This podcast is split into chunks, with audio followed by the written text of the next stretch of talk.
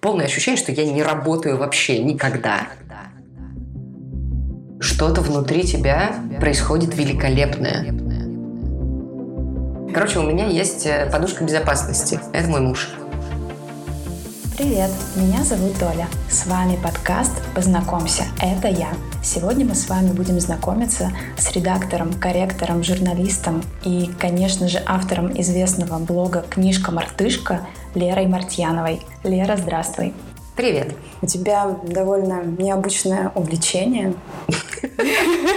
Это вся моя жизнь. Это не то, чтобы это уже увлечение, которое переросло в основной род моей деятельности, да. Это уже основной род деятельности? Ну да, я больше не работаю на основной работе с осени. О, как. Да, я уволилась с телевидения осенью, у меня произошел прям сильный такой кризис. Но это вот как раз в тему всего, о чем, мне кажется, мы будем говорить. Ладно, давай с тобой немножко по порядку. Да. Я вот на днях смотрела интервью с тобой, ты на какой-то ярмарке, по-моему, в Красноярске была и рассказывала, что у тебя есть взрослая профессия, ты работаешь да. редактором на телевидении. Да. Я думаю, что вот от этого основной род деятельности... Это было год назад, да. Угу. И твой блог в Инстаграме — это скорее как увлечение и хобби.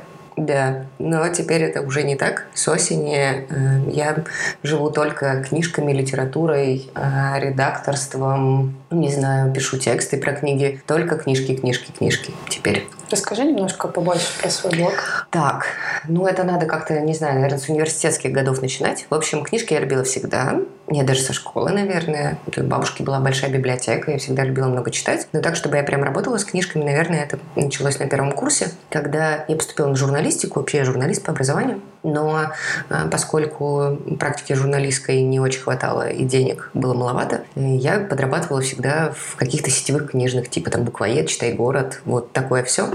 Я работала там, не знаю, простым консультантом и начала потихонечку там разбираться в современной и российской, и зарубежной прозе. Естественно, там какой-то ассортимент был не очень в таких сетевых книжных, да, редко что-то прекрасное случалось, но я очень старалась продавать людям хорошие книжки. Потом я закончила университет, я уже дипломированный журналист, я думала, что я буду работать в политических СМИ, я так рвалась работать в «Новую газету», я очень рвалась работать на «Фонтанку», приехала в Петербург, в общем... Некоторое время, опять же, сочетала журналистику э, с какой-то книжной деятельностью или так или иначе читала про книжки, писала про книжки. А потом вот у меня наступил совсем прям кризис журналистики, первый кризис журналистики.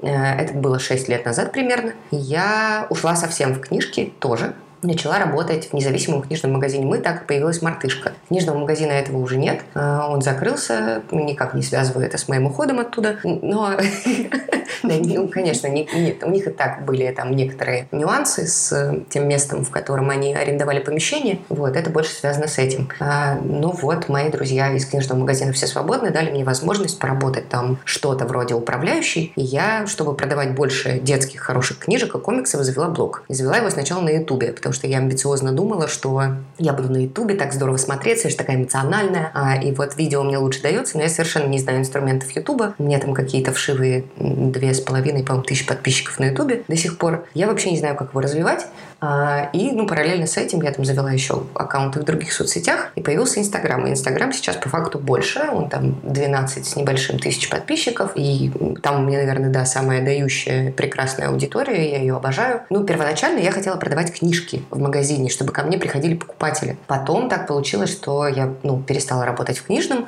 снова вернулась в журналистику, стала работать на телевидении. Вот там три с половиной, наверное, года я работала на телевидении редактором прямого эфира и параллельно вела блог, потому что издатели и все мои друзья, которым нравился мой блог, сказали, что я не должна это прекращать. И вот как-то я на балансе постоянном этом... Ну, я очень уставала, потому что основная работа, несмотря на то, что она с комфортным графиком, типа там пять через девять, девять это выходные, это очень хороший график, согласитесь, и, и которая приносит стабильный доход и медстраховку, ну, как бы не все отказываются от такой работы. Но я поняла, что она крадет часть моей души, и я совсем не могу, ну, перестроиться быстро после работы на блог, да, и я хочу заниматься только литературой и только делать то, что мне нравится. И поэтому, ну, когда вот там я вышла на определенный уровень наверное, хотя это смешно говорить. Ну, то есть, когда я смогла позволить себе зарабатывать хотя бы часть денег стабильных блогом, я, в общем, распрощалась с телевидением. И очень этому рада, на самом деле, несмотря на то, что у меня были дивные коллеги, но ужасное начальство. Вот.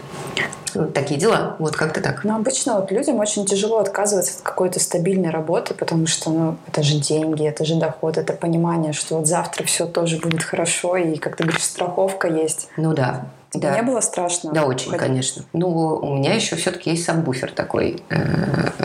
Сабвуфер, зачем я это сказала?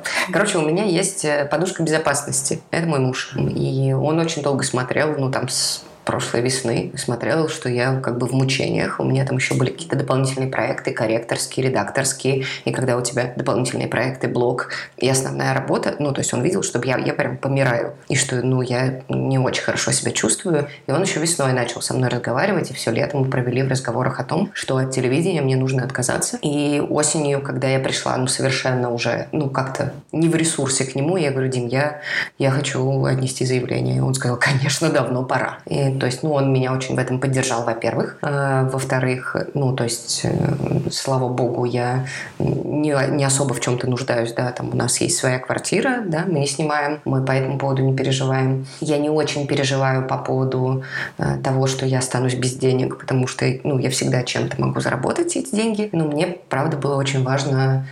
то время, которое я могу посвятить чтению. И я поняла, что я могу делать больше и качественнее. Сейчас, правда, у меня ощущение, что я не делаю ни хрена. Ну, то есть полное ощущение, что я не работаю вообще никогда.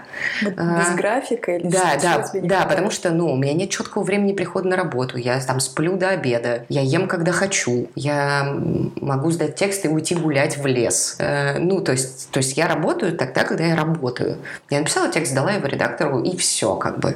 Окей, сегодня мой рабочий день окончен. Он длился два часа. Я сдала подборку, которую я, в принципе, ну, я знаю, о чем я хочу написать, и все. И это, ну, какое-то и удивительное счастье, с одной стороны, и это меня обескураживает до сих пор, потому что, ну, окей, я сделала что-то приятное и получила за это деньги, ну, надо же. А, да, и, ну, есть некоторый диссонанс до сих пор, несмотря на то, что прошел уже почти год, да, как я занимаюсь только книжками, и я не могу сказать, что я стала зарабатывать сильно больше, чем вот, ну, как было телек и блог вместе, но я зарабатываю столько же, но при этом я не хожу на работу, которая мне не нравится. Вот.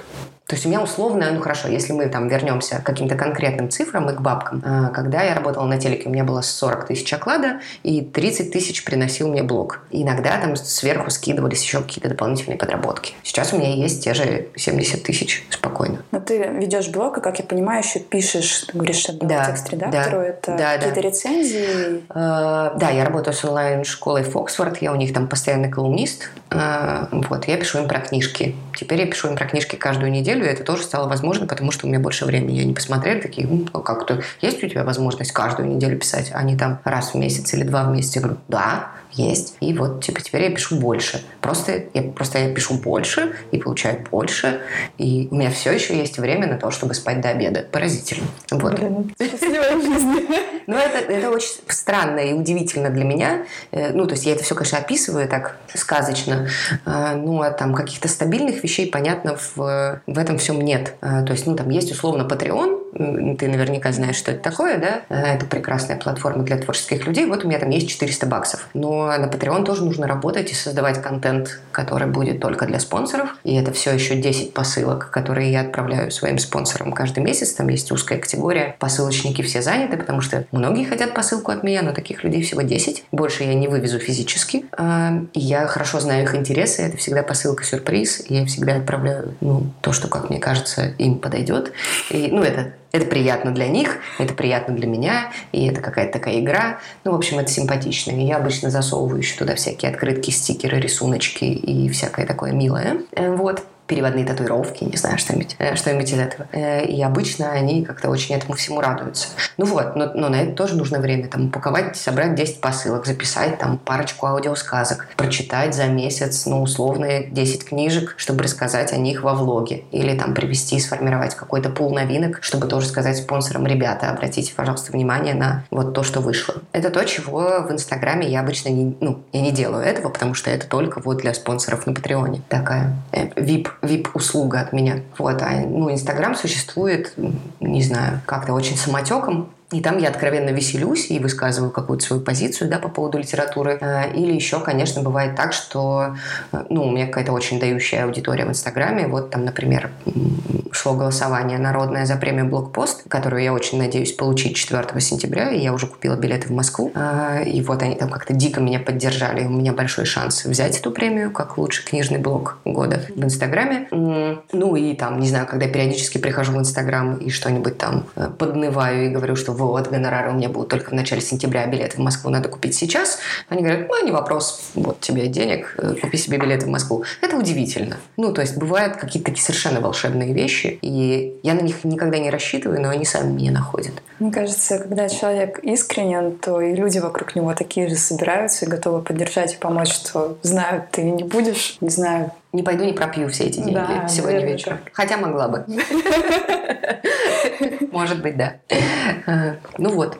А ты считаешь себя самореализованным человеком? Ну вот это вот такая штука, которая, мне кажется, вообще никогда не заканчивается. Потому что я могу, конечно, сейчас встать и сказать, все, я типа, я делаю то, что мне нравится, я достигла определенного этапа. Определенного, наверное, достигла. Но я вот тут э, поняла, что я разговаривала недавно со своими друзьями э, в Сибири. И, ну, когда они меня спрашивают, что ты будешь делать там в следующем году, там, какие у тебя вообще планы на осень. И я поняла, что я говорю, я хочу пойти учиться, э, я хочу еще поработать в озвучке. Вот, я, значит, сделала две аудиокнижки, но я хочу еще озвучивать мультики и сериалы. А еще, значит, я там думаю, вот, что я хочу стать учителем русского языка и литературы как иностранного. И еще поехать куда-нибудь за границу поработать, поучить детей русскому языку. И, и вообще бы я хотела еще поработать как учитель, в принципе, поучить э, детей литературе, хорошей литературе, и как ее чувствовать, и чтобы им было кайфово, а не так, что Пушкин наше все, хотя Пушкин и правда наше все, но не только он. Поэтому, ну, то есть я начинаю описывать какие-то такие вещи, которые я хочу, и понимаю, что в этом смысле я, конечно, не самореализовавшийся человек, потому что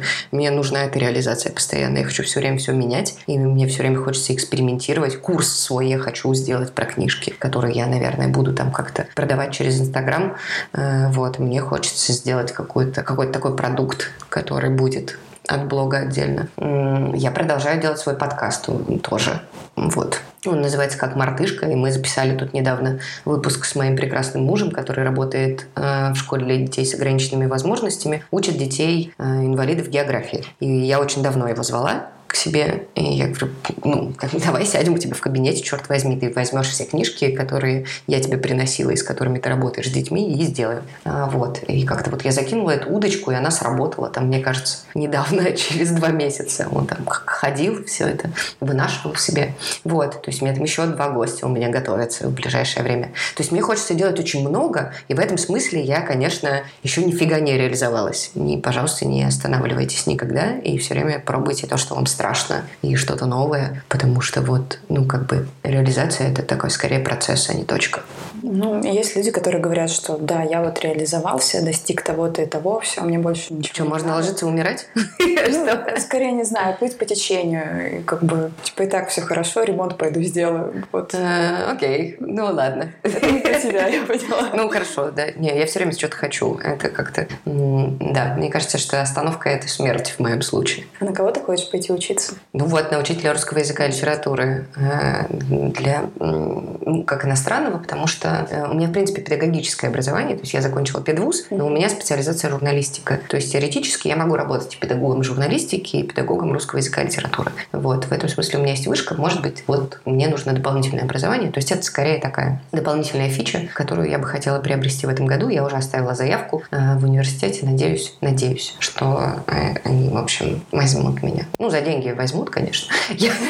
Какие у меня варианты. Вот, теперь осталось заработать себе на обучение. А ты в школе любила литературу? О, да, конечно. Ну, у меня, видишь, мне кажется, что очень важно найти ментора своего. Ну, то есть эм, у нас, к сожалению, или к счастью, не знаю, такая система образования в России дивная, что если учитель тебя не зажжет, или если предмет не будет настолько кайфовым, и ты не получишь минимальную какую-то поддержку, да, от кого-то из взрослых, то тогда у тебя нет шансов его полюбить. У меня были все шансы. Во-первых, у меня как бы была большая библиотека дома, э, очень много классических классической литературы, там полные собрания сочинений, Марк Твен «Мой лучший друг», там вот это все, Жюли Верн и Джеки Лондон и всякие. Ну и то есть я всегда очень много читала, потому что у меня как-то было не очень много развлечений. Я росла с консервативной бабушкой, которая считала, что э, самые, э, самые лучшие развлечения для девицы – это, значит, вышивание, э, вязание и чтение. Вот. У меня был такой довольно жесткий график до пятнадцати лет. Это потом я пошла в разнос.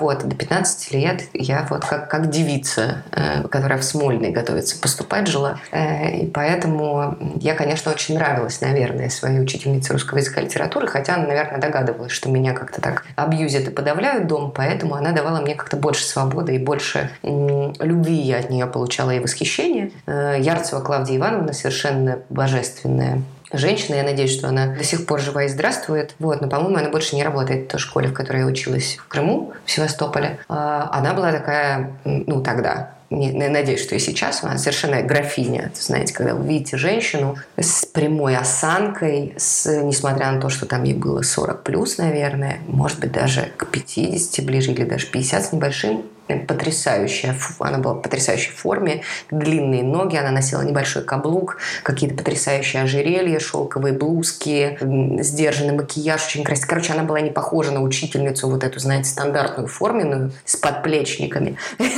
такую ужасную, которая, значит, у которой волосы растут из бородавки над губой. Ну, короче, ну вот, ну то есть она была дивно ухоженная, красивая женщина, невозможно. Я так понимаю, что, ну и я думаю, что до сих пор, и И, по-моему, у нее муж э, моряк, и поэтому она не особо нуждалась в том, чтобы где-то там работать даже. Но вот она занималась преподаванием, потому что вот она такая, вот как бы э, полумиссионер такой. Значит, ах, эти бедные дети, я приду и расскажу им о высоком. Я, конечно, была восхищена абсолютно ей. И она, у нее был прекрасный почерк, она так преподавала свой предмет, она жутко любила и русскую литературу, э, и эта любовь, конечно, не могла мне не передастся, и поэтому на литературу я неслась и бежала, и я читала все, что она, она нам задавала, и даже больше, прочитала какие-то критические статьи. Ну и, собственно, Клавдия Ивановна мне и сказала, что я журналист, она какое-то очередное мое сочинение прочитала и говорит: Лера, ну, э, ну ты понимаешь, что это как бы, это не сочинение, это публицистика, вот, ты начинаешь, ну, там,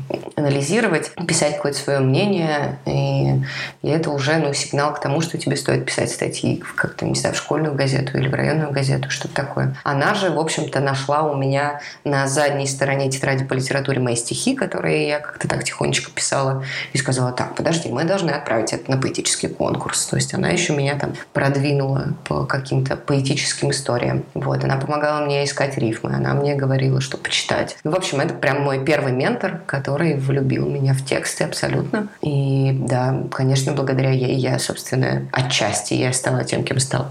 Ты сомневалась, что тебе нужно идти на журналистику, или ты это услышала, поняла, да, вот это, наверное, мое? О, слушай, на самом деле у меня было очень много вариаций по поводу того, кем я хочу быть. То есть в восьмом-девятом классе меня прям рвало в разные стороны. Вообще я хотела, ну, типа в каких-то начальных, начальном этапе я очень хотела быть актрисой. Но это, собственно, сейчас в блоге я так потихонечку реализую. Вообще я думаю, что какие-то стареющие девушки тоже имеют шанс стать актрисой. Рано про стареющие говорить. Да, я немножечко, ну, то есть я продолжаю об этом, конечно, мечтать. Может быть, меня когда-нибудь возьмут в любительский театр. Я на это очень надеюсь. Или я, там, не знаю, пойду куда-нибудь на режиссуру поучусь и сыграю в собственном фильме. Тоже может быть такой вариант. Вообще никогда не поздно, я считаю. То есть я про это, конечно, тоже думаю. Я хотела очень долго стать актрисой, но моя незабвенная бабушка сказала, что это не профессия. И, в общем, красавиц тебе никогда не играть, а старух и смешных, нелепых персонажей, ну, как-то в театре хватает. Вот. На этом ты, в общем, не заработаешь. Примой не быть, так зачем и пробовать. А, вот. Ну, да. Такая прямолинейная женщина была. Поэтому как-то с актерством меня жестко подавили, и поэтому я начала думать, что, что может быть еще. Поскольку я жила в Крыму, естественно, в какой-то момент возникла идея про экскурсовода. Вот. Но я поняла, что я не хочу оставаться с бабушкой до, до зрелости и вообще учиться в Севастополе, получать высшее образование. Поэтому я Я поняла, что, ну, как бы гид-переводчик или даже гид-экскурсовод — это не то, чем я хочу заниматься. Хотя с речью у меня все в порядке, голос приятный, с языками тоже все нормально, я так очень коммуникабельная. Это бы мне подошло. Но я всегда, правда, любила больше литературу. И, и тексты всегда очень любила. И поэтому, наверное, это логичная история, что я стала в итоге журналистом и книжным блогером, и, не знаю, немножечко обозревателем, и, и корректором, и редактором, иногда на полшишечки. Вот, поэтому, не знаю, мне просто очень нравятся тексты. И это, наверное, то, чем я всегда хотела заниматься. У меня не было сомнений, что моя работа не будет связана так или иначе с литературой. Но в какой форме, это вот да, на этот счет были сомнения. Ты сказала, что у тебя был кризис на работе. Mm-hmm. Что тебя привело к этому кризису? Ну, смотри, с журналистикой у меня есть несколько, несколько проблем. Во-первых, ну, не будем лукавить, что журналистика в России переживает вообще не лучшие времена. Да, в общем-то, и во всем мире, наверное. Наверное. Не знаю, я испытываю очень большую грусть от того, какие формы она принимает, насколько она порядочная, непорядочная, насколько она честная, нечестная, насколько она спекулирует, насколько она манипулирует. И, наверное, сейчас единственный приемлемый вид журналистики для меня — это культурная журналистика. Это то, о чем, ну, мне правда хочется говорить, да, там о, о театрах, о литературе, о фестивалях, о, не знаю, о том, о, о благотворительной журналистике. Вот, например, я в этом году начала работать с проектом «Такие дела», и это один из... Вот, мне кажется, что они занимаются лучшим видом журналистики, это социальная журналистика, то есть они пишут тексты о людях, которым э, помогают определенные фонды. И каждый их журналистский текст — это не только история о человеке, очень крутая история о человеке, человеке, да, там, не, не знаю, о преодолении, о, о жизни, о каких-то историях, но и помощь конкретным фондам. Я очень рада, что я написала для них несколько текстов, и в том числе про книги и не про книги, и про людей, да, там, не знаю, про фонд помощи незрячим, где собаки-поводыри им помогают, про Упсала цирк наш любимый, петербургский. Вот. То есть вот это единственный приемлемый вид журналистики для меня, и я очень рада, что я как только в нем сейчас работаю. Я очень много поела политической и там псевдосоциальной журналистики, новостной журналистики. Я жутко от нее устала, потому что новостная повестка — это большая тревожность и большой, ну, какой-то такой триггер для меня. Я сейчас стараюсь не читать новости, но кроме там блогеров, за которыми я слежу, я понимаю, что я все равно узнаю новости. Я не могу быть полностью выключена из информационного поля, я не могу быть аполитичной, я не могу не высказывать свою позицию, потому что я блогер. Вот. Но я это делаю не, не знаю, не с красной тряпкой на лице и, и там с рупором у рта, просто потому что э, мне кажется, что я не имею особо морального права э, давать людям дополнительную тревожность. Вот. И я всех всегда предупреждаю, что если вам не хочется слышать, там, не знаю, мою политическую позицию, мою социальную позицию, промотайте, пожалуйста, типа три сторис, и дальше будет снова про книжки. Вот. Но для тех, кому важно, я это высказываю. Короче, мой кризис в журналистике был связан именно с тем, что я устала. Э, что я устала от того, что разрушает мою душу, мой мозг, э, от, от того, чего я устаю, совсем. Плохо сплю. Ну, то есть я поняла, что моя работа влияет на меня физически, и физически я чувствую себя хуже, а это, типа, супер плохой сигнал. Вот, то есть даже там при том спорте, которым я занимаюсь, даже при вроде бы отдыхе на природе, при комфортном там времени с друзьями я не отдыхаю, потому что я там прихожу очень токсичная, и я начинаю там триггериться на некоторые вещи, а это плохо. Если вы чувствуете вот эти сигналы, то это значит, что вы делаете что-то не то. Ну, мне так кажется. Вот, поэтому сейчас я понимаю, что вот я уже последние полгода, я в том состоянии, когда меня разозлить по-настоящему может, ну, очень мало что. Ну, то есть я впала в такой дзен, и жизнь стала настолько другой, что раньше я приходила в книжки за тем, чтобы, ну, как бы переключиться и, и получить какую-то порцию боли, да, ну, вот там я люблю э, сложные книжки с надрывом, да, с какой-нибудь трагедией, с драмой. Мне нравятся это все, эти сложные темы в литературе. И вот я раньше приходила за тем, чтобы книжка дала мне драму, и я такая, ах, получила эту драму, как наркотик. А сейчас я понимаю, что у меня жизнь настолько интересная, интереснее, чем литература, что я прихожу в эти книжки и такая, м-м, ну, тут все не так уж и страшно. И так бывает, говорю я, потому что, ну, две тысячи двадцатый год нас научил очень многому о том, что твоя жизнь вообще может поменяться в любой момент. И мне очень нравится, что я была к этому готова еще осенью. Ну, то есть я себя встрясла, я оставила дома и, и сказала, вот, теперь ты будешь работать вот так, и не будешь никуда ходить, и твои социальные связи поменяются, и ты вообще выстроишь свой график иначе. Поэтому, когда началась пандемия, в марте я такая, а, так ничего не поменялось. Вот. Ну, как бы, нет, конечно, поменялось, потому что поменялось у моего супруга, и и все равно ты меняешь жизнь, когда ты проводишь с человеком девяносто процентов времени, а не, например, сорок процентов. Вот. И это другая история, конечно. Да. То есть это уже там история про, не знаю, взаимодействие. А с моим принятием кризиса все было отлично. То есть как бы пандемия меня, меня не очень-то подкосила как, как личность и не добавила мне дополнительного кризиса в плане профессии вообще. Вот.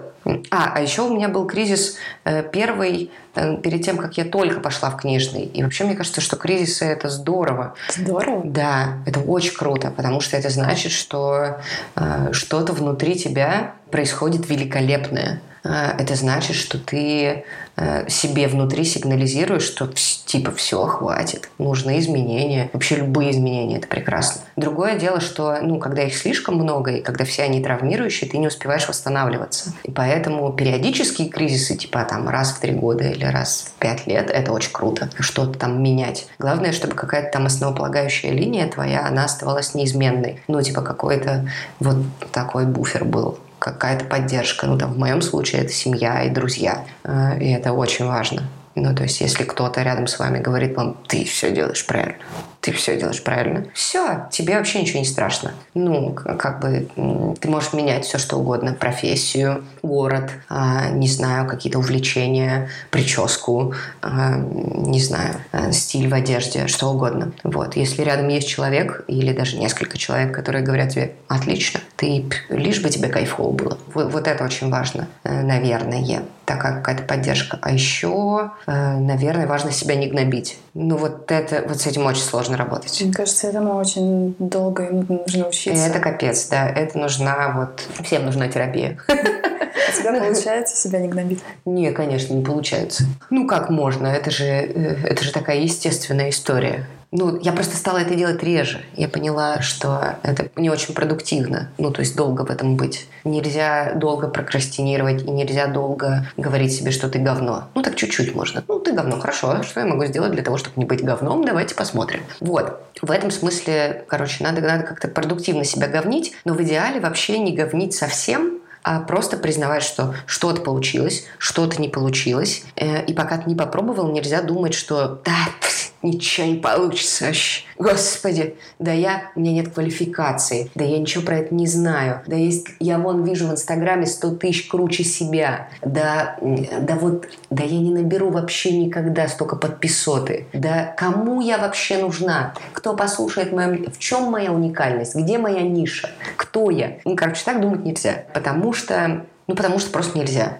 Потому что пока ты так думаешь, у тебя ничего не получится. Начинаешь просто делать, и делаешь, и делаешь, и делаешь. Вот мне потребовалось там пять лет для того, чтобы что-то стало восхитительное со мной происходить.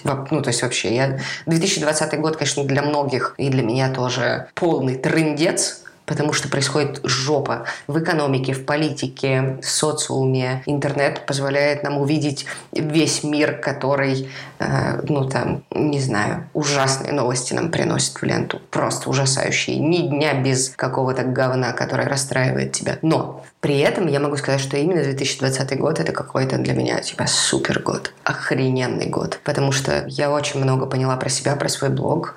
Ко мне стали приходить какие-то офигенные люди, о знакомстве с которыми я могла только мечтать. Я стала более мобильна, и я могу перемещаться теперь, не привязываясь к книжным ярмаркам, а просто потому, что я такая, а, у меня нет больше основной работы, мне не нужно выбивать выходные, мне не нужно подстраивать график, сейчас я просто заработаю себе денег на эту поездку и поеду. Свобода. Классно. Ну да. Ты говоришь, вот то, что у тебя сейчас жизнь стала такая вся гармоничная, классная, тебя все устраивает, но при этом, что нужны кризисы и встряски. И как бы ты вот хотела бы, чтобы у тебя там года через три, через пять опять какой-то кризис произошел? О, конечно. В чем ты думаешь, он мог бы проявиться? А я думаю, что он у меня произойдет уже где-нибудь весной две тысячи двадцать первого года. Ну, почему ты так уверена? Ну, потому что...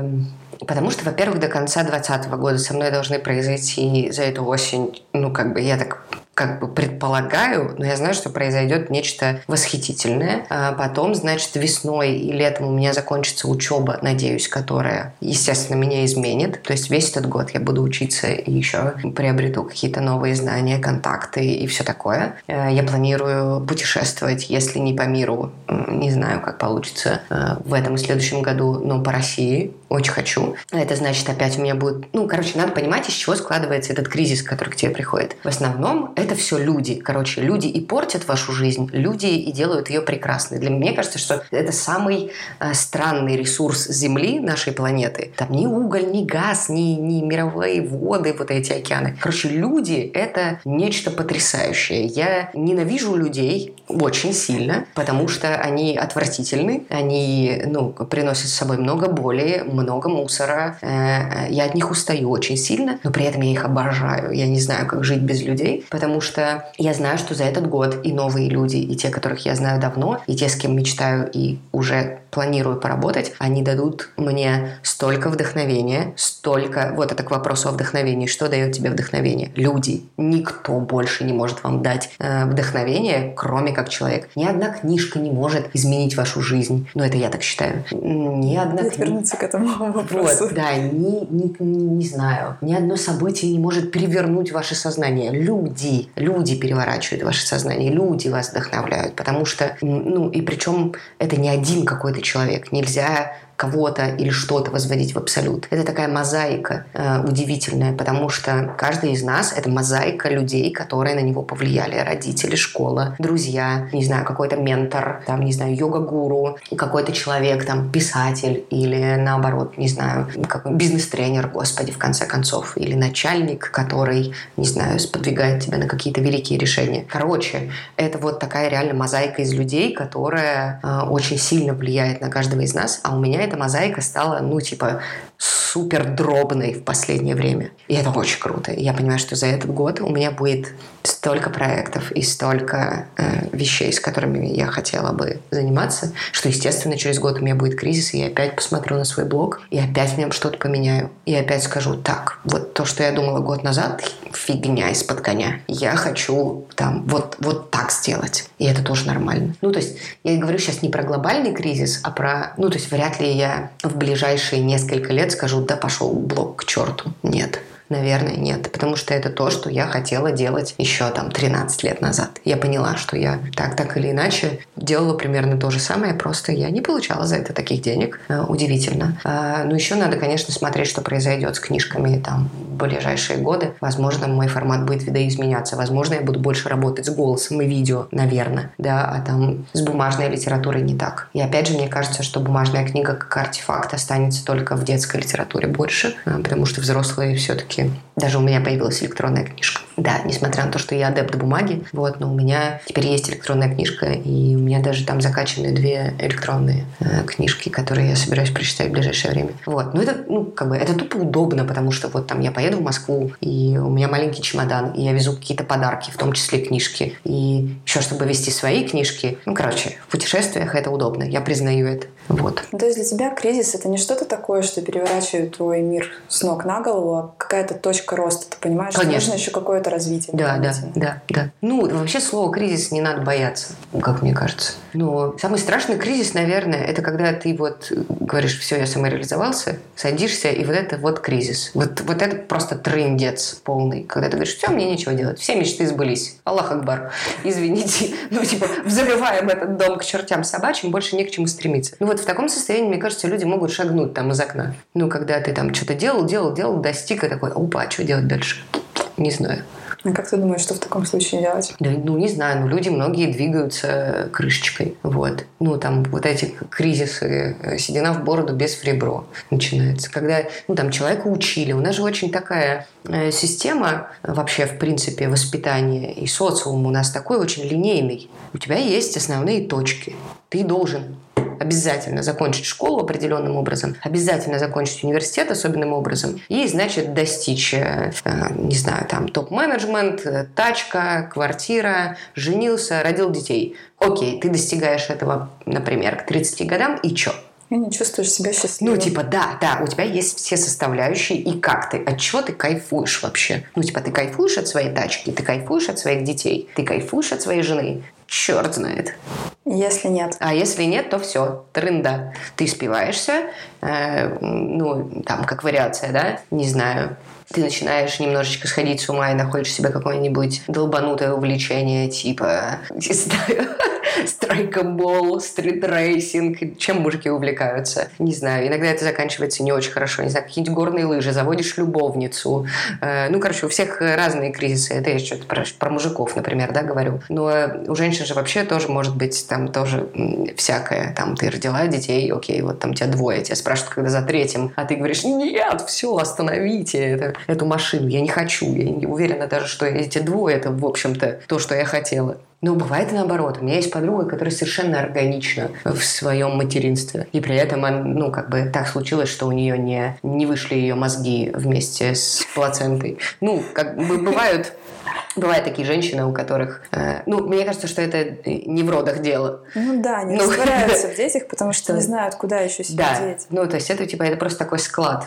Вот. А есть... У меня в основном... Мне очень повезло. У меня в основном такие подруги, у которых сохранился мозг, потому что они и так были с мозгом. Вот. Поэтому дети как-то очень органично в их жизни существуют. Ну, типа, как гости такие. Ну, типа, они бегают, и мама при этом продолжает пить вино и разговаривать про форму сосков. И это так мило.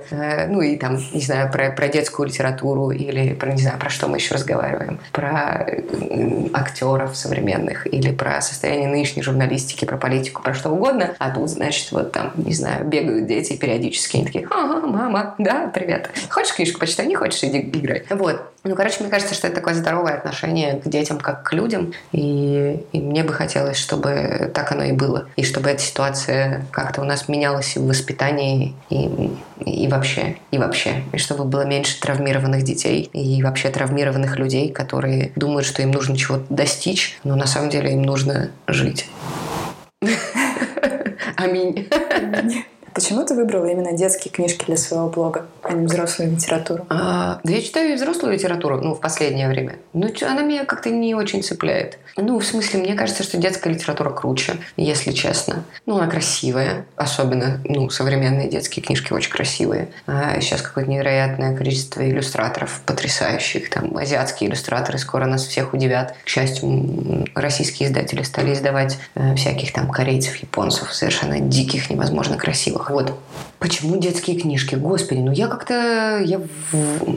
влюбилась в них, наверное, вот шесть лет назад очень сильно. И я поняла, что детская литература, она какая-то честная и эмоциональная больше, чем взрослая. И, ну, то, что меня совершенно не радует в современной, например, российской прозе, это вот, ну, типа, хтонь и упадок.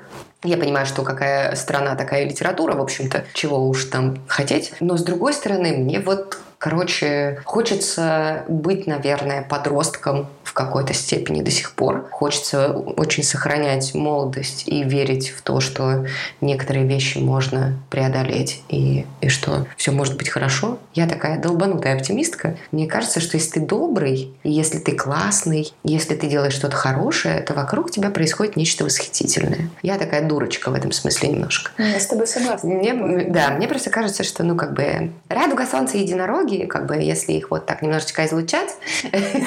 Ну, конечно, не только. Ну, то есть я, я знаю, что надо говорить с детьми обо всем. И о том, что есть смерть, и о том, что есть секс, и о том, что есть болезни. Но как бы ты должен показывать, что может быть вот так, а может быть вот так. То есть э, не, не только радуга и единороги, но еще вот как, как бы хомячки умирают. Такова жизнь. Вот. Как можно рассказывать про червячков, которые как бы рыхлят землю, и не рассказывать про того, кого они жрут. Э, это, ну, нормальный такой ход жизни. Вот. Я, я немножечко это, такой буддизм хватанула в последнее время. И мне кажется, что э, ну, в жизни, наверное, больше все-таки хорошего. Мне очень хочется в это верить. Поэтому детская литература мне это дает. И мне нравится с ней существовать в этом. Вот. Я люблю боль. Я такая немножко мазохистка. Но мне нравится, когда боль в итоге заканчивается чем-то приятным. Да. Но ты сказала то, что книга не может повлиять на человека, угу. что только другие люди влияют. Да. Мне кажется, это немножко противоречит твоим мыслям. Ну, я не, вот, например, я не могу выбрать одну книгу, одну. Вот не, ну, это, понятно, это такой да. частый вопрос, типа, Лера, какие книги вас сформировали? Скажите одну любимую свою книгу, самую-самую, какая-нибудь культовая, которая вот, что у вас, значит, лежит на прикроватной тумбочке, к чему вы обращаетесь, что вы будете перечитывать все время. Я как, я не могу. Ну, то есть у меня вот есть, да, там моя э, сформированная библиотека, но там много книг, очень. Э, я даже не могу назвать, ну, то есть больше десятка авторов, которые там какие-то вот для меня очень значимые. Больше двадцати, наверное, даже авторов. Ну, в общем, понятно, что, конечно, они повлияли, но это, опять же, мозаика. Это то, о чем я говорила, что это мозаика из книг, мозаика из людей. И, и нельзя говорить, что только книжки, например, на меня повлияли. Да, они там сформировали мой какой-то вкус в литературе, э, наверное. Но, опять же, эти книги мне предлагали люди, какие-то вот, опять же, там, мои коллеги из сферы, да, и они говорили, вот, вот, вот это тебе может понравиться, а вот это, может быть, не понравится, но попробуй. И, и там кто-то угадывал, кто-то не угадывал. И с некоторыми коллегами я, например, спорила с пеной у рта и говорила, да, эта книжка просто самая важная вообще, что было за этот год. Они говорят, да херня, Лер, ну проходная же, проходная история. Вот, и, ну, вот в таких дискуссиях, мне кажется, как, какие-то важные истины получаются и рождаются, потому что то, что говно для тебя, может быть культовой книжкой для другого человека. Вот. Все, все очень неоднозначно. А, да. Конечно, книжки не, не то, что влияют. Короче, я пытаюсь найти правильное слово. С кем-то мы разговаривали, наверное, с Мариной Аромштам. У нее есть прекрасный сайт, который называется «Пап мамбуку на детском чтении». Там мамы пишут про то, как они читают книжки, ну и там и подростки пишут. Короче, это сайт о том, как люди рефлексируют по поводу литературы. Там есть и рецензии, и какие-то там советы и все такое. Дивный совершенно сайт. Мне кажется, что это лучшее, по крайней мере, что есть про детскую литературу в плане около критики, например. И вот мы, мне кажется, разговаривали с э, Мариной Аромштам, и она сказала, что, говорит, э, вы знаете, Лера, есть э, разные типы людей, э, для чего они читают. И вот мы обсудили, что есть э, люди, которые читают для того, чтобы просто получать удовольствие от текста, кайфовать от слога. Э, ну, типа, мне просто нравится, как написано, такой язык интересный. Вот это вот эти лингвисты, э, фетишисты какие-то, не знаю, э, ну, филологи, может быть. Я не очень из таких, хотя иногда я думаю, господи, как красиво написано. Это вот там одна из последних книжек, которую я прочитала, «Тристания». Она совершенно дивная какая-то. Она вышла в Поляндрии No Age, петербургское издательство. Очень крутая, она взрослая, кстати. То есть там я понимаю, что там восхитительный финский язык, прекрасный перевод с этого финского языка. Язык очень красивый, и все про ощущения. И вот там ты эстетствуешь, кайфуешь. А есть люди, которые читают, это вот эти вот пул научпоповцев, которые читают для пользы. Они читают книжки для того, чтобы узнать что-то новое.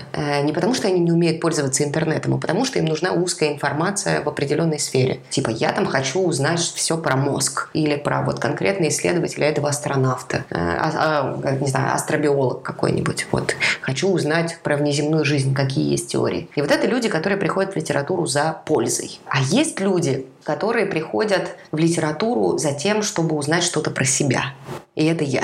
Ну, то есть я вот такой тип читателя. Я читаю абсолютно, ну, это называется, наивный читатель еще, который эмоционирует от литературы. Окей, я допускаю, что я очень во многом наивный читатель, но мне очень нравится моя наивность, потому что я понимаю, что я прихожу в книжку для того, чтобы э, с собой поговорить. Это вот типа такая психотерапия. И поэтому, конечно, я читаю книжки не для того, чтобы они изменили мою жизнь или вдохновили меня или еще что-то, а для того, чтобы понять что-то про себя. А как ты думаешь, почему дети читают книжки? М-м, вообще мне бы хотелось, чтобы все, книж... все дети читали книжки только ради удовольствия. Ну, это какая-то базисная какая-то такая штука. А родители же не дадут. Ну, это, есть, к счастью, родители, которые дают. Ну, типа, им, там, запускают ребенка как в огород, в книжный магазин, говорят, выбирай, что тебе нравится. Это восхитительно, это лучшая история, которую я могу видеть и довольно часто вижу, это счастье. Конечно, родитель обычно склонен найти книжку, которая будет как бы полезна, как бы, чтобы развивала. Чтобы что-то давало, чтобы какая-то мораль была. И чтобы добрая, наверное. И чтобы добрая, конечно, чтобы никто не умирал. Херня собачья, это все. А, вот, короче, извините. Но, ну, ну, в общем, книжки, книжки, в общем-то, для того, чтобы от них было хорошо. чтобы от них было хорошо. Если, в принципе, позиционировать литературу с раннего возраста так, что это повинность, обязанность, наказание, что-то такое системное, то, что ты вот обязан делать, ничего хорошего с литературой у человека дальше не произойдет вообще. Если книжки будут как игра, как удовольствие, как совместное время, как радость, как подарок, как событие, как встреча с любимыми, с любимыми героями, то тогда это будет, о, Господи, то тогда это будет очень счастливая история с литературой. Ну, у меня просто так было в детстве. Мне разрешали читать все, что я хочу. Хочешь комиксы, вот тебе деньги, иди покупай комиксы. И это девяностые, я напомню. Вот, когда только появились эти комиксы про Микки Мауса и там Дональда Дака, Том и Джерри. Вот, хвала моему отцу, целую его руки, который, в общем, всегда давал мне денег на комиксы. При том, что тебя заставляли вышивать, сидеть? Ну, это было еще до того, как... Да. Да. Ну, то есть, когда я только начинала учиться читать. Вот. Ну, то есть, моя любовь к чтению была обусловлена тем, что как бы папка не, не жадничал и давал мне денег на комиксы. Тебя не ограничивали в том, что читать? Да, да. Ну, то есть, я могла читать ему «Метролей» дома. Там у мамы... У меня родители развелись, когда мне было э, шесть-семь лет. Вот. Поэтому, как бы, понятно, что к папе я приходила за, типа, уи, вечеринка. Вот. Шоколадки, комиксы. Вот. А потом приходишь домой, а с мамой как бы не сбалуешь. Вот, с мамой сделала уроки, попила чаю и спать. Вот. Поэтому, да, такая история. Ну, нет, мы с мамой развлекались. Мама тоже меня очень баловала и читала мне вслух до, не знаю, до упора. Насколько это возможно, когда я умела читать хорошо, мама все равно приходила ко мне в комнату и находила время для того, чтобы почитать мне вслух там, в восемь-девять лет. Это было волшебство, конечно. Мне кажется, это из детства одни из таких самых теплых воспоминаний. Конечно. Ты читаешь вместе с родителями. Да, это, это настолько... Ну, вообще, я не знаю, я читаю своему тридцатилетнему мужу перед сном, и что-то ни разу не отказался. Поэтому, ну, это такая штука, которую можно делать в любом возрасте. И читать вслух — это божественно вообще. Как ты для себя книжки выбираешь? Тебе присылают издательство, да. Или ты сама выбираешь что-то? Ну, смотри, да. Конечно, они очень хотят продвинуть какие-то свои книжки. И просят там иногда сделать упор на какие-то новинки. И что-то мне предлагают. Но я стала такая наглая, что я беру не все. Я говорю, не, это точно мне не понравится. Или говорю, ребят, я возьму посмотреть. Или там, дайте посмотреть пэ дэ эф. Смотрю пэ дэ эф, понимаю, что я точно про это не буду писать. И говорю, м-м, не присылайте. Вот. Поэтому, ну, у меня есть какой-то свой такой очень придирчивый вкус. Я такая привереда. Вот. Я люблю, чтобы книжка была и красивая, и чтобы меня не тошнило от текста, и чтобы... Не знаю, и в руках было приятно держать, и бумага была хорошая, и шрифт приемлемый, и, и герои такие, которым я поверю, и, ну, в общем, вот такое. Да, да, очень, очень, очень требовательное обычно. Поэтому, да, я как бы придираюсь, придираюсь, но там, не знаю, есть ряд издательств, у которых, ну, в принципе, почти все книжки кайфовые, да, там это «Самокат», «Поляндria», «Розовый жираф», «Белая ворона», «Абрикабукс», вот там мой пул, который, «Бумкнига», какой-то там мой пул, который я... От них я беру все, ну, обычно. Вот. То есть там я не, не придираюсь особо. Иногда бывают у них проходные истории. И тогда я говорю, э, вот эту я не возьму, прости. Они говорят, почему? Я говорю, м-м, мне не нравится. Хорошо, не беру. Тебя не требуют никаких разъяснений, не просят? А, ну, обычно, да. Обычно не просят, но если прям издателю очень интересно, почему я не выбрала, я говорю честно. Я говорю, ну, типа, мне не нравится леттеринг в этой книжке. Я говорю, или, не знаю, я говорю, мне кажется, что перевод говно. Прости. Или, ну, там... Я говорю, слушай, это вообще не моя тема, мне не нравится графика, например, в этом комиксе. Вот. У меня недавно была с издателем... Э, с издателем был такой диалог по поводу того, что я говорю, я, типа... Первый я попробовала комикс, но, говорю, там, почитала, я говорю, ну, я поняла, что это не моя графика, второй том я не буду брать, например. Вот. Ты упомянула то, что не только Пушкин, наше все. Есть какие-то вот такие авторы, не мейнстрим, которые ты считаешь важными, на которых нужно внимание обращать? А мы про взрослых сейчас говорим или про можно детских? Можно про взрослых, можно про детских. А, ну, я не знаю. Я фанатка Давида Гроссмана. А, у него есть и взрослые книжки, и детские. Я считаю, что совершенно великий Ульф Старк. И его должны тоже читать. Должны. Никто ничего никому не должен. Ну, то есть он и для взрослых, и для детей. Потому что он совершенно какой-то... Не знаю, великолепный. Ульф Старк. Это божество. Вот, я люблю все его книжки, и мне очень жаль, что его нет с нами несколько лет уже. Вот, это шведский автор. Я очень люблю Марию Пар. Вот, но, наверное, больше всего я люблю не ее культовые книжки, типа «Вафельное сердце» и «Вратарь моря», а я люблю Тоню Глимердал очень. Я считаю, что это одна из самых лучших детских книжек современных. Вот, то есть мне кажется, что это вот, что вот эти ребята, ну, они лично для меня культовые, конечно. Кто еще? Ну, вот это вот такое, знаешь, ты называешь всех своих любимчиков и зайчиков, и, и говоришь о них, конечно, очень трепетно. Я очень люблю, конечно, Мари-Од Мюрай, и мне кажется, что она абсолютно культовая. Это французская писательница, у которой есть... Сейчас вышла заключительная, как говорят, пятая часть саги про психотерапевта, и мне кажется, что это вообще для всех.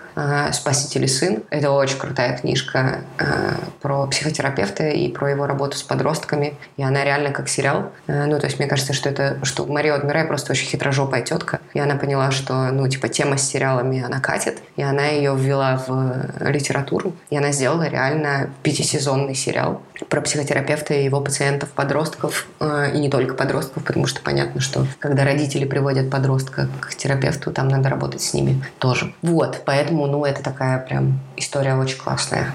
Ну и вообще все книжки Мари-Од Мюрай подростковые, они, мне кажется, должны быть прочитаны и взрослыми. Ну вот в этом случае, наверное, прям должны, потому что то, что говорит Мюрай о подростках, очень важно услышать, услышать взрослым, чтобы вспомнить себя и понять, что как бы ты-то вообще не умнее, и ты не идеальный, и как ты можешь говорить, что ты прав, если, если всякое случается. Вот.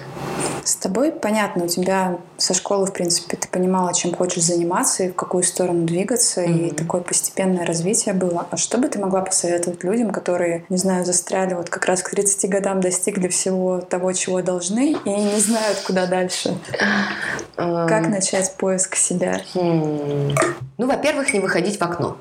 я, бы, я бы посоветовала не выходить в окно, потому что, наверное, в какой-то момент придет отчаяние, может быть. Ну, в общем, не, не отчаиваться. Я, наверное, столько раз уже за подкаст произнесла слово «психотерапия», что э, это уже почти очевидно. Ну, то есть, если вы чувствуете, что вы не можете справиться сами, сходите. Ну, типа, найдите себе терапевта хорошего. Это сложно, э, но это поможет. Ну, типа, хотя бы вытащить то, чего вы хотите. Потому что очень часто человек реально в тупике, и он не знает, что он хочет.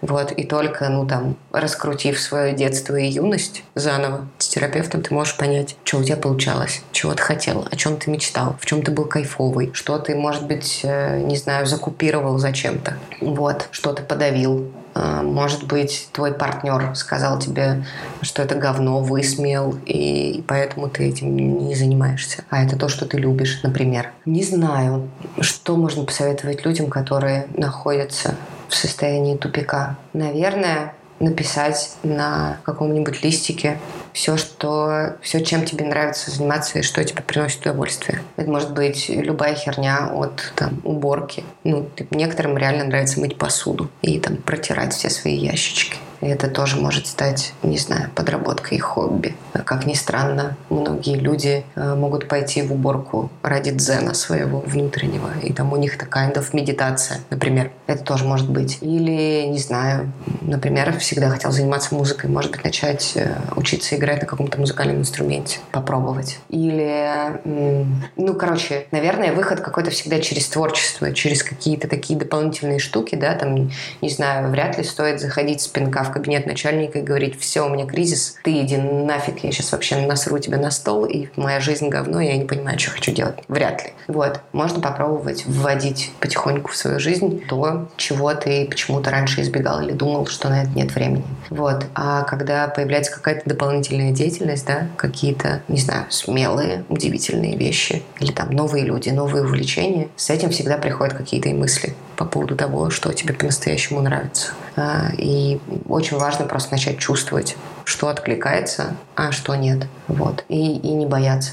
Не бояться — это очень сложно. Но надо работать вообще над этим. Ну, короче, чтобы было не страшно, надо в какой-то момент закрыть глаза и делать, и все. У тебя есть какие-нибудь, не знаю, такие привычные, рутинные дела, которые ты делаешь каждый день, которые тебе помогают, не знаю, настроиться на рабочий лад или просто тебя поддерживают? Может быть, медитация, спорт или, не знаю, чашка кофе с утра? Еда. Еда. Еда. Завтрак – это очень важно. Постарайтесь завтракать хорошо. А, ну, то есть, если у меня был спокойный, прекрасный завтрак, там, не знаю, под книгу или под мультик, и, и он был хорош. И это там кофе или какие-то другие приятные напитки, и, там вкусный чай, хорошая еда, душ, и, и я выспалась. Вот это все. Это вот типа составляющие хорошего утра. Я выспалась, и я хорошо позавтракала, и я никуда не тороплюсь. Вот это здорово. Это значит, что я буду очень сильно в ресурсе. Еще, конечно, периодически, ну, сейчас наступит осень, и я буду, наверное, вязать. Для меня это очень важно. Я там периодически вяжу шапки своим друзьям, знакомым или там тому, кто попросит. Вот. Я люблю вязать шапки, я, наверное, свяжу за эту осень пару шапок. Вот это будет моя медитация. А, да, мне часто помогает йога. Вот. Привет, Катя Вельможная. И да, сейчас я немножечко реабилитирую свое тело и, и схожу еще к Кате. Надеюсь, что возобновится плавание с осени, и я буду как-то э, ходить на тренировки снова или, или начну осваивать бассейн около дома, потому что плавания мне очень не хватает с весны. Вот, хотя я наплавалась летом в Сибири, в прекрасном мраморном озере, и это было очень круто. Вот. Ну, короче, да, спорт важен как поддержка, но исключительно как, не знаю, как поддержка. Еще я очень люблю гулять. Ну, мне очень важно периодически быть на природе. Хорошо, что я живу около лесопарка, и я могу, не знаю, сходить, поговорить с белками и зябликами э, в любой момент. Ну, то есть мне все надоело, я пошла к зябликам. Вот. Зяблики. Мне кажется, я последний раз это слово в школе слышала. Зяблики очень красивые. Да. Э, вот. А еще я этим летом увидела соловья впервые в жизни живого. И стояла его, слушала, пока меня кусали комары, и у меня промокали ноги от дождя, но было абсолютно плевать. Я смотрела, как поет этот идиот, э, ну, там, призывая самку вечером. И он весь трясся просто от того, как ему нужно это все сделать. Он такой невзрачный какой-то дурак, серый, абсолютно страшная птица, но так поет. Просто потрясающе. И вот для меня это очень важно. Я, я хочу видеть мир и чувствовать его. Вот, наверное, какие-то такие ресурсы я использую для того, чтобы совершенно не поехать крышечкой от новостей и не поехать крышечкой от книг, которые тоже могут, ну, там, как-то перенасытить меня всем. Для тебя важна обратная связь, которую тебе дают люди на твой блог, или нет? Ну, иногда ее слишком много. Я уже сказала, что я не люблю людей. Это, это, мне кажется, испортит мои отношения с аудиторией. Не, мне очень нравится, конечно. Кому не нравится, когда у него там типа хорошая статистика и все очень дико комментят твои посты. Конечно, мне все это нравится. И, но я всегда так как бы... Думаю, господи, коммуницировать с аудиторией. Надо коммуницировать с аудиторией. Ладно, давайте. Я, ну, как бы... Мне это не сразу далось. Я выхожу очень в коммуникацию сложно. Но нормально. Но когда есть ресурсы, его легко восполнять. Вот это. Вот то, что ты отдаешь, отдаешь, отдаешь эту коммуникацию. И потом просто пошла, там, погладила клен, посидела под дубом, и все, все. Ты обратно в ресурсе. Можешь снова разговаривать с людьми. Нормально. Но, но да, мне сложновато с аудиторией работать. Еще мне, я поняла в последнее время, что меня начало напрягать, когда меня узнают. То есть, ну, это, короче, это я сейчас не выпендриваюсь, что типа, важно, я такая звезда, что меня узнают. Но это бывает иногда супер некомфортно. Например, там, не знаю, я могу сидеть в баре с друзьями и, и не знаю, материться, и пить алкоголь, и, о, ужас какой, да, и там, не знаю, выходить иногда... Блогер детских книжек. Да, это просто фу, фу, фу, да, там, я могу пить какой-нибудь ром, обсуждать политическую ситуацию в Беларуси, материться через слово, потому что других слов нет, да. Потом, значит, как-то стрессово выйти покурить, и тут ко мне подходит и говорит: боже мой, Лера, я же вас знаю. Вы такая прекрасная. И я, значит, задыхаюсь самокруткой, говорю: ох, очень приятно, что вы сказали мне это. Ну, не то чтобы я чувствую стыд по поводу того, что э, я там как-то непотребно себя веду, но есть моменты, в которые, в которые, ну, как бы я не детский блогер вообще. Есть какое-то твое личное пространство. Да, да. И, и, я, как бы, и в эти моменты мне хочется, чтобы меня вообще никто не видел, и, там, кроме друзей. И вот это такая история. С другой стороны, мне приятно, что мой блог читают, что мне говорят какие-то очень важные слова, что, там, что я, не знаю, изменила взгляд взгляд на комиксы, или что благодаря тому, что я посоветовала какую-то книжку, ребенок стал читать, или там поверил родителям, что вот какие-то книжки бывают клевые, или там, что вся семья знает наизусть всю Мартышкину боль и там переговаривается фразочками. И, и, то есть, ну, это, это очень мило, это очень мило, но... но... И иногда я прям реально, ну, я понимаю, что я хватаю тревожности и паранойи, что мне хочется уехать в какой-то такой город, где меня точно не узнают. Вот в Амстердаме, например, было отлично. Было очень комфортно. И то, ну, там живут две мои прекрасные подписчицы моего блога, и они захотели, и они захотели со мной встретиться. Ну, там у одной не получилось, с другой мы встретились. Вот. Но она, к счастью, типа лояльно относится к тому, что я сидела в амстердамском баре и пила пиво. И как бы мы просто пообнимались, там, обменялись посылочками. Как-то. Вот, но, ну да, то есть у меня, я понимаю, что у меня есть там некоторая лояльная аудитория, а некоторая, которая хочет, как бы, чтобы я э, вот в таком платье, в котором я к тебе сегодня приехала, в закрытом, но при этом, как бы, еще, еще, может быть, татуировки я сведу, может быть, может быть, задумайтесь, или как бы прикройте. Вот, ну, не знаю. Короче, самоцензура говно, не хочу с этим жить. Но у меня такое двоякое чувство. С одной стороны, ты вроде бы легко с людьми сходишься. Вот я тебе написала, ты практически сразу согласилась, да. Хотя мы с тобой до этого не общались, так только мельком где-то видели друг друга. Угу. С другой стороны, ты говоришь, что я люблю людей, меня напрягает коммуникация. Да, да, это, короче, кто-то, кто-то, мне кажется, это моя прекрасная спонсорка мне сказала, что, говорит, ты интроверт с замашками экстраверта. Э, ну, то есть, по... все думают, что я тождественно радостная, потрясающая, вот это все. И я, правда, за любой движ. Ну, то есть мне обычно все интересно. Я как этот, э, как герой фильма «Всегда говори да». То есть я, я взяла такую политику в последнее время со своей жизни, что я на все соглашаюсь. Обычно. Ну, то есть если только я совсем не понимаю, что это трата моего времени, там, ресурса и все такое. Но обычно я всегда могу. И мне интересно. Потому что почему бы и нет. И мне нравится что-то новое, и мне нравится экспериментировать. Ну, и просто если бы у меня не было ресурса, я бы тебе так сказала. Типа, знаешь, я... как бы нет, не могу. Но сейчас у меня есть ресурс, почему бы не поехать? Вот, в общем, все зависит от того, насколько ты чувствуешь. Тут важно не загнаться. Мне кажется, что очень многие люди не чувствуют эту грань. Ну, да, типа, что, становится. Да, я выгорела, я не могу больше, мне не нужно бежать больше дальше. Я должна остановиться, полежать в кровати день, например. Или там, не знаю, я хочу подтягивать белое сухое с самого утра и смотреть «Секс в большом городе» здесь, там, не знаю, с Рафаэлками. И пошли все в жопу. Не все просто могут себе это позволить. А, а очень надо. Вот. Поэтому, если бы я поняла, что я хочу вот такой день провести, а не поехать к тебе писать подкаст, я бы тебе так сказала. Это еще очень большой вопрос честности с самим собой, с другими людьми. И очень жаль, что нам всем этому надо, наверное, учиться. И я тоже учусь. Да, это такое важное и ценное да. качество. Угу. Я с тобой, наверное, могу бесконечно говорить. Мне очень интересно и приятно. У тебя такая мимика живая. Ты так увлеченно говоришь про книги. И мне очень понравился этот разговор. Ну, и мне тоже. Тебе большое, что ты нашла время, приехала, несмотря на эту прекрасную петербургскую погоду за окном. Да. Непонятный дождь. Mm-hmm. Спасибо, Оль. Очень клево. Мне кажется, хороший разговор получился. Да, мне тоже нравится. Mm-hmm. С вами был подкаст «Познакомься, это я». Делитесь подкастом с друзьями, ставьте свои оценки, комментарии и, конечно же, подписывайтесь на любую удобную для вас подкаст-платформе. Все это очень помогает развитию подкаста. Спасибо, что были с нами, и до новых выпусков. Пока-пока.